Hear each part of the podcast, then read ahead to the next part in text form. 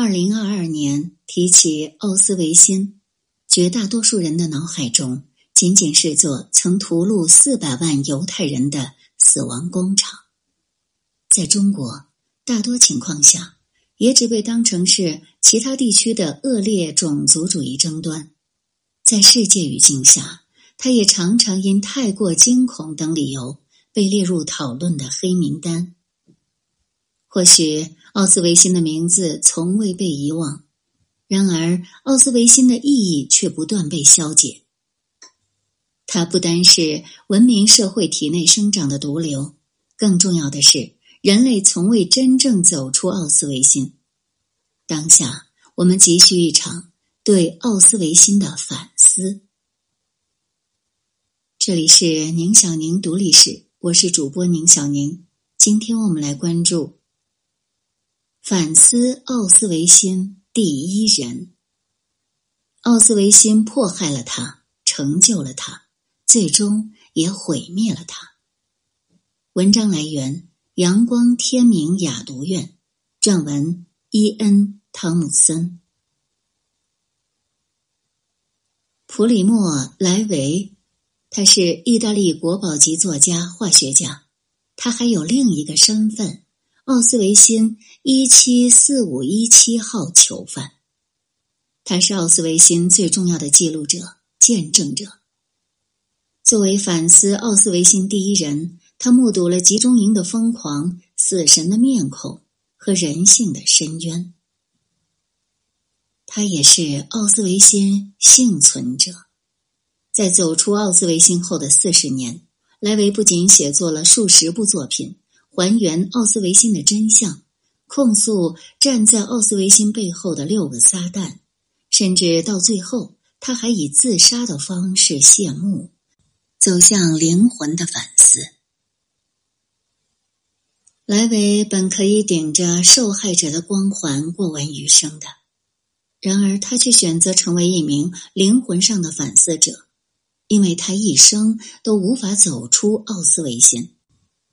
他坚信自己是无辜的，却为自己幸存下来而感到羞愧与罪恶。他曾无数次质问自己的灵魂：最优秀的人都在集中营丧命，最糟糕的人却幸存下来。一九八七年，莱维坠楼身亡，被验尸官认为是自杀，死前没有留下任何文字。所有的自杀都容易造成错误的分析、错误的数据。莱维的自杀也不例外。专家报告、调查、反调查。据说莱维患上了迫害妄想症，在他去世的那一天，看到有新法西斯分子拿枪指着他。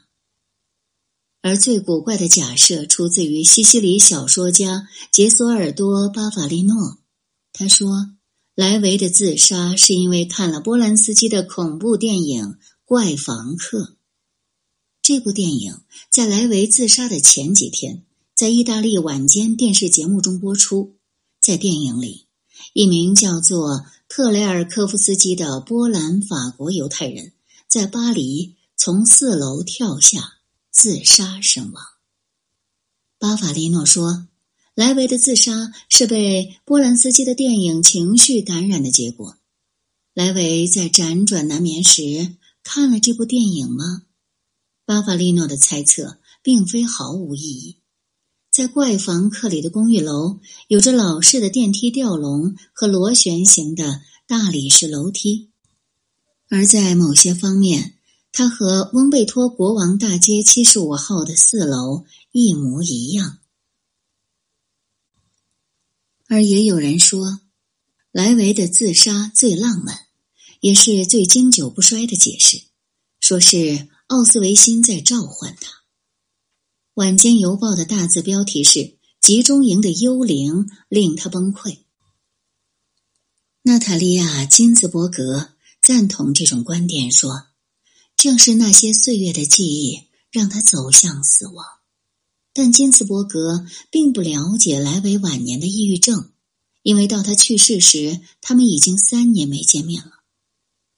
小说家阿尔贝托·莫拉维亚同样认为，莱维死于无药可救的集中营病。但莫拉维亚只在一九六三年与莱维匆匆见过一次面。莱维的儿子伦佐在驳斥记者的时候，对这些奥斯维辛理论总结道：“读一读休战的最后一页，他自杀的原因都写在那里。”在那一页上，莱维描述了一个不断出现的梦境。莱维梦到自己回到了奥斯维辛。而集中营之外的事物都是虚幻的。不过，从伦佐那恼怒的语气来推断，他很可能只是在告诉记者们一些他们想听到的内容，以便驱散他们。当这些记者挤上来，抢着看解释了一切的那句话时，伦佐对他们说道：“放尊重一点。”究竟莱维那可怕的过去是否加重了他的抑郁症，或者说集中营的经历会不会就是他的抑郁症的根源所在呢？我们只能猜测。都灵的书店老板安吉洛·佩扎纳也许最接近真相。他说：“普里莫不是因为奥斯维辛或他的母亲而自杀，而是他内心深处的某种东西。”杀死了他。与莱维一起在奥斯维辛活下来的卢西亚纳·尼西姆，对于那些把莱维当作集中营后遗症受害者的说法，毫不掩饰自己的愤怒。根据他的分析，莱维的自杀是重度抑郁症的最终结果。他说：“是痛苦让普里莫发了疯，不管其他人付出多少爱。”也无法挽救他。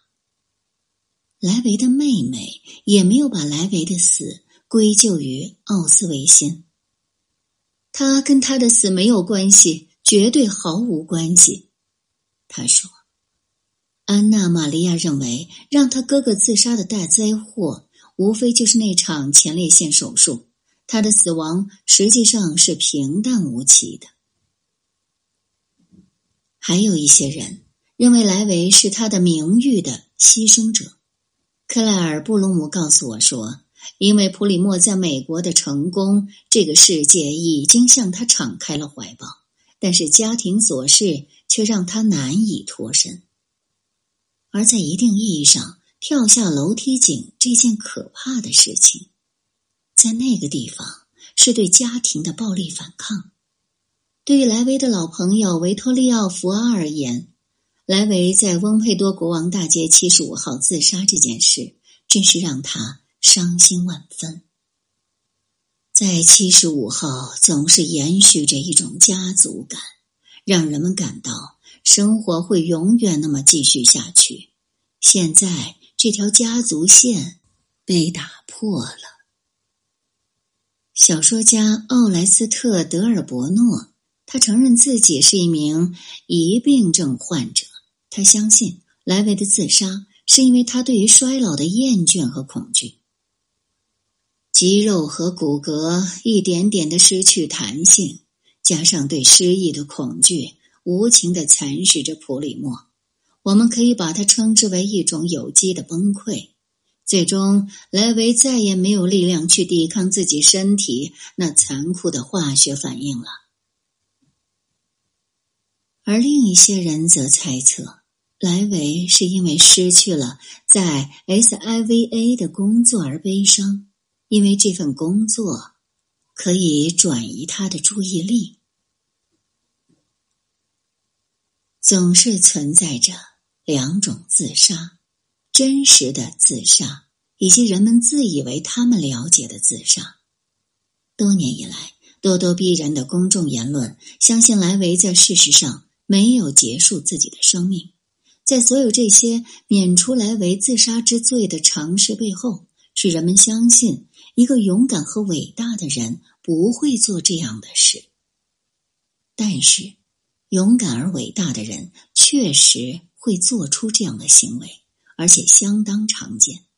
在这些否认派中，一些人提出，即使莱维真的自杀了，那也是一时糊涂，一场冲动，一场头脑风暴。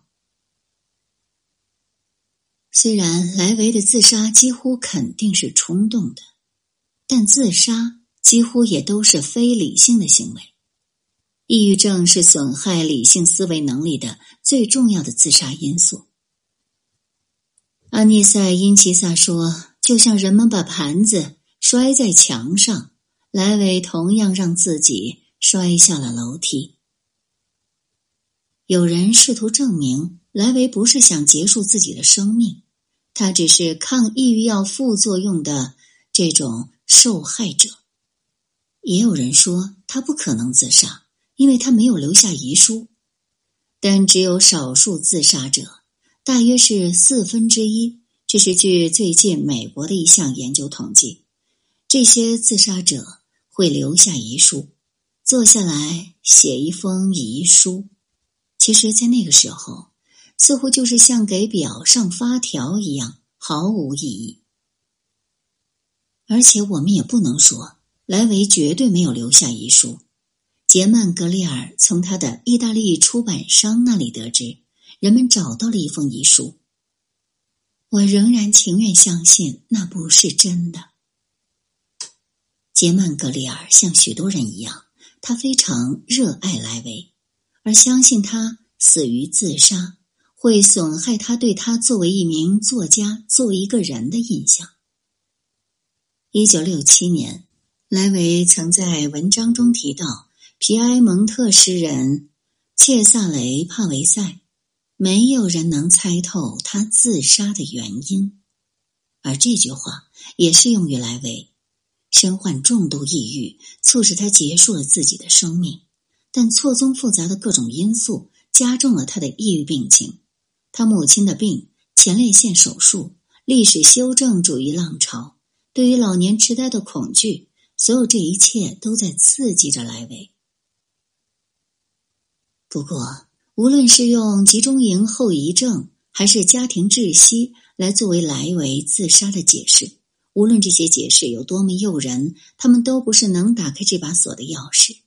真正的自杀原因永远笼罩在层层迷雾之中，因为那些自杀者的痛苦是个人的、隐私的，其他人难以理解的。正如与莱维一起在奥斯维辛获救的木匠安东尼奥·派卡涅拉在一九八九年告诉我的：“没有人会把真相放在自己的钱包里。”在普里莫·莱维去世后的几个月里，意大利的许多广场、街道和学校以他的名字命名，作为对他的纪念。但真正的纪念却在其他地方，在他那无以伦比的书籍中，在那些了解他的亲友的记忆中。莱维最长久的朋友之一利维奥·诺尔兹的话，将作为这本书的结尾。现在我开始明白这个伟大而令人安慰的事实：普里莫那些不朽的作品。是比青铜更耐久的纪念碑。奥斯维辛迫害了莱维，成就了莱维，也最终毁灭了莱维。莱维这一生从未走出过奥斯维辛，但他也并非从未拾起对人性的希望的希望。四十多年来，莱维持续以不同角度载体形式。反思、反抗奥斯维辛。今天，奥斯维辛不仅需要被反思，甚至相比其他历史节点更值得被反思。近两年，强人对权力集中的渴望，民众对乌托邦的向往，世界政治两极化的趋势愈演愈烈，以至于有人说，历史上奥斯维辛的灾难正在。以电子镣铐的方式出现。奥斯维辛绝不只是在战争等极端状态下出现，真正的奥斯维辛常以某种高尚的名义，从极端状态升级为生活常态。这也是我们今天必须重读莱维的根本原因。莱维既是奥斯维辛第一七四五一七号囚犯，又可以被称为奥斯维辛第一号记录者。他曾自述，早在置身充满刺骨的寒冷和警惕的眼睛的集中营内，他就险些冒死把它记录下来。经历奥斯维辛的炼狱之后，莱维决心以毕生记录还原奥斯维辛的真相。四十多年来，他持续以回忆录、小说、诗歌、访谈的方式，将有关奥斯维辛、有关极权主义的著作一步一步展示给世人。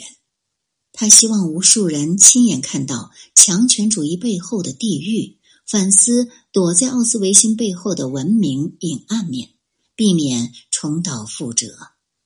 他本人因此被誉为意大利国宝级作家。反思奥斯维辛第一人莱维的独特，不只因为他是奥斯维辛的亲历者，更源自他的深刻。但是这种深刻不只来自他拥有与阿伦特、鲍曼等思想家相似的洞见，更在于他深知思想类著作难以写尽奥斯维辛的丰富性、故事性、多样性，从而选择以小说、诗歌、访谈录。历史笔记、杂文等文学纵观视角持续书写奥斯维辛。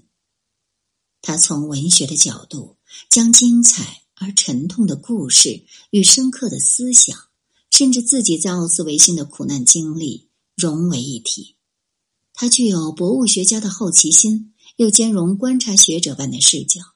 他拥有化腐朽为神奇的文学天分。他对奥斯维辛的洞见。让他的作品穿透了单纯的大屠杀，直抵现代文明最可怖劣迹的深层机理。莱维的作品曾一度绝版，《被淹没与被拯救的》这本书甚至被炒到定价的五十倍，而他其他作品也散见网络。经多方争取，我们特别复活了莱维作品集。同时，同来为另外两部作品《元素周期表》，这是不是个人组成中文世界最全版的莱维作品全集，共十三册。大家可以进入阳光天明雅读院的公众号收藏购买。